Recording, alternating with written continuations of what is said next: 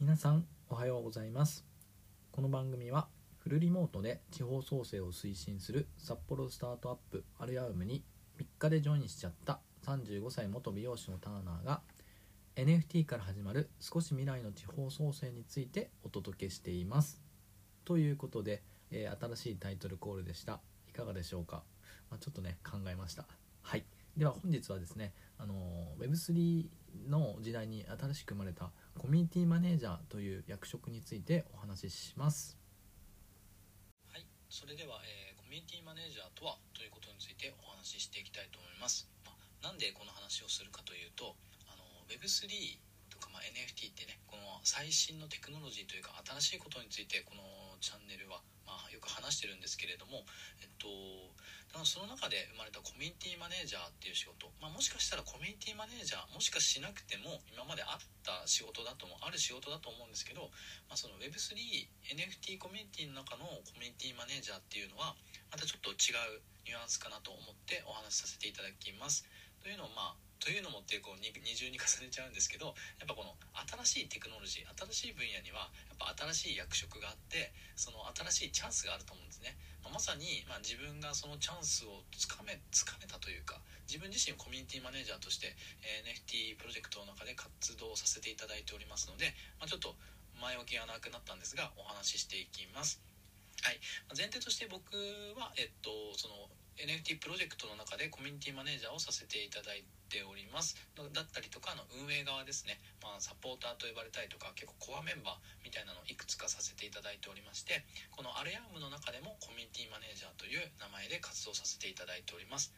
ただその NFT プロジェクトで活動しているコミュニティマネージャー、まあ、略してちょっとコミマネっていうんですけど、うん、コミマネとあのアレアームのコミマネはちょっとタイプが違うので、まあ、その違いもさっくりとお伝えしていきますので、えっと、まずはその NFT コミュニティの中でのコミマネについてなんですけれどももう簡単に言うとファウンダー、まあ、創始者ですね。代表の、えっと、や叶えたいことを叶えてあげる人ですね、まあ、やりたいって言ったことをこう形にしてあげる。ディスコードの整備だったりとか、まあ、NFT のその販売の仕方だったりとかそのマーケティングな部分とかもあとはエンジニアさんが必要だったらなんかエンジニアさんに声かけたりとか人集めたりとかまあ、なんていうんですかね圧倒的なこう才能を持ったこう叶えたい、まあ、スティーブ・ジョブズみたいな人がいてその相方みたいなウォズニアックでしたっけ？なんかそういうそういう感じというかちょっと間違ってるかもしれないですけどそういうもう優秀な片腕って感じです。はい、でそんな優秀な片腕っていうと,、えー、とターナーのことをターナー自分が僕が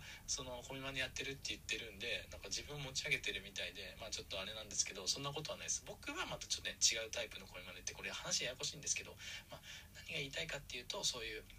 うんエンジニアさんだったりとかそのイラストレーターイラストレーターさんだったりっていうのはなんかある程度この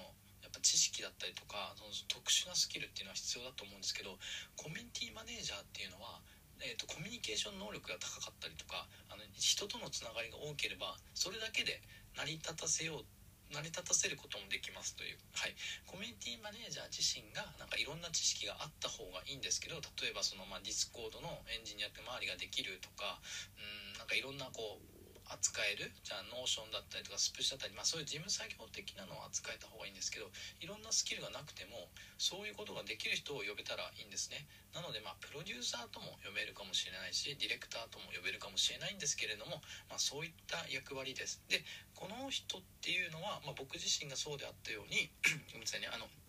未経験というかそういうウェブの知識がなかったり、まあ、勉強していく必要はありますけどじゃなくてやっぱりさっきもお話ししたように、まあ、そのコミュニケーションスキルですね。相手を傷つけないものいいとか、まあ、絶対怒らないとか質問をいただいた時とかもなんだそれとか思わずにいやこれはこういうことですねっていうなんかこう接客とは言わないですけどなんかこう何ていうんですかホスピタリティとか優秀一流のホテルマンみたいなイメージですね。そういう対応とかできる方でありましたらなれますし非常にねあの面白いポジションですのでえっと Web3NFT ね活動されたいけどこうスキルがとかっていう人はまずはねここを目指してみるのもいいんじゃないかなって思ったっていう話でした。はい、続いてですね、えっと、アレアームのコミマネとはについてお話しさせていただきます。まあ、これまさに僕が今やっている、やらせていただいていることなんですけれども、はい、アレアームのコミマネ、まあ、コミュニティマネージャーなんですけれども、意味合いとしては、えっと、音声配信ですね、まあ、 Voicy をはじめとした音声配信担当、まあ、これがあごめんなさい。一言で言うと、まあ、対外的なコミュニケーションっていう役割なんですね。はい。でメインのその具体的に言うとあの Voicy 今やってるこの Voicy などでこう音声をこで発信していくっていうこととあとはそのツイッタースペースで、えっと、対談していくとかあるいはまあ地方創生とか NFT っていうテーマだったりとかで あの NFT プロジェクトの方々と、まあ、これからスペースとかもしていきたいなと思ってるんですけど、まあ、そういったことですね。あとはまあそのプロジェクトのあのアレアムの場合はあの NFT× ふるさと納税といいましてなんかその 具体例、まあ、事例で言うと以前もねお話しさせていただいたいただいたんですけど CNP クリプト忍者パートナーズだったりとか APP 青パンダパーティーっていうその NFT プロジェクトとこうの IP とコラボしてとかまあそのプロジェクトとコラボして、えっと、やってるので前回のその APP の高森町の時なんかはなんかその旅する青パンダって言ってその APP の Discord 内にいると活躍されてるメンバーと代表の肉おじがこうスペースをしてたとか、まあ、そういったことなどを今後、えーと、私ですねターナーが担当させていただくような感じ感じような